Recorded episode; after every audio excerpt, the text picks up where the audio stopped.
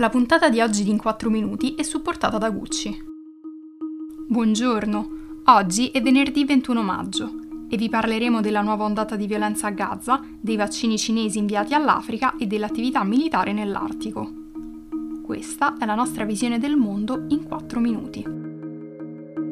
Nonostante ci sia stata un'accelerazione dei negoziati per mettere fine alle violenze a Gaza, Israele ha continuato a bombardare la striscia, mentre un alto funzionario del gruppo militante di Hamas ha previsto un cessate il fuoco entro pochi giorni. Un ministro israeliano ha detto che Israele fermerà l'offensiva solo quando avrà raggiunto i suoi obiettivi, sostenendo di voler dissuadere il gruppo islamista da futuri scontri dopo la fine dell'attuale conflitto.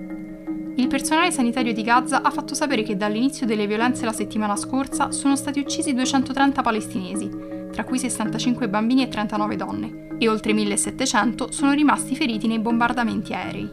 Si stima inoltre che siano stati distrutti quasi 450 edifici, compresi 6 ospedali e 9 centri sanitari di assistenza primaria. Biden, mercoledì, ha esortato il primo ministro israeliano Benjamin Netanyahu a negoziare un cessate il fuoco. Gli Stati Uniti hanno ribadito che non sosterranno la richiesta della Francia di una risoluzione del Consiglio di sicurezza delle Nazioni Unite, sostenendo che sarebbe controproducente per i negoziati sul cessate il fuoco. Fonti della sicurezza egiziana hanno rivelato che le parti hanno raggiunto un accordo iniziale, che al momento non è ancora stato finalizzato. L'esponente di Hamas, Moussa Abu Marzouk, ritiene che gli sforzi per raggiungere un cessate il fuoco avranno successo e Al Jazeera ha riferito che l'inviato delle Nazioni Unite per la pace in Medio Oriente, Thor Bennesland, ha incontrato in Qatar il leader di Hamas, Ismail Haniyeh, per accelerare i negoziati. Mentre il Consiglio per i diritti umani delle Nazioni Unite ha annunciato che terrà una sessione speciale il 27 maggio per discutere la grave situazione dei diritti umani nei territori palestinesi, compresa Gerusalemme Est.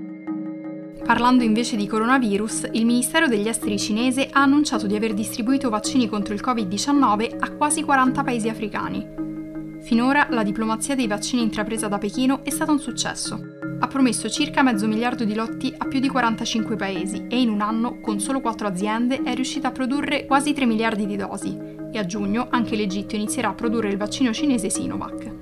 Nel frattempo, il Consiglio di sicurezza delle Nazioni Unite ha chiesto di accelerare la diffusione dei vaccini contro il Covid-19 in Africa, che ha ricevuto solo il 2% di tutti i vaccini somministrati a livello globale. La pandemia ha permesso alla Cina di compiere passi diplomatici molto importanti, che dovranno essere monitorati per vedere come svilupperà in futuro le sue relazioni con l'Africa.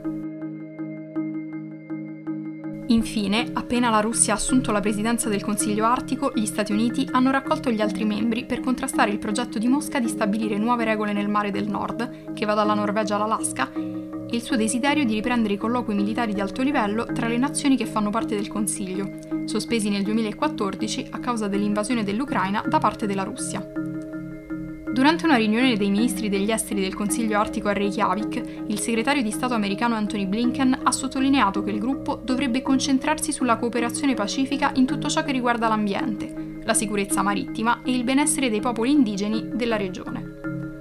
Blinken ha ribadito l'importanza di sostenere una governance efficace e lo Stato di diritto, per garantire che l'Artico rimanga una regione libera da conflitti. Diversi ministri degli esteri, compresi quelli di Canada, Islanda, Finlandia, Norvegia e Svezia, hanno fatto eco all'appello di Blinken di mantenere l'Artico Pacifico e libero da conflitti sotto l'autorità internazionale. James Stotz, del Consiglio Circumpopolare Inuit, ha spiegato che le popolazioni indigene sono molto preoccupate per la retorica adottata da Mosca e non vogliono trasformare la regione in cui vivono nell'ennesima area di conflitto. Il ministro degli esteri russo Sergei Lavrov ha respinto le critiche degli Stati Uniti, ritenendo che la ripresa dei colloqui militari all'interno del Consiglio Artico possa contribuire alla stabilità. Per oggi è tutto, dalla redazione di The Vision a lunedì.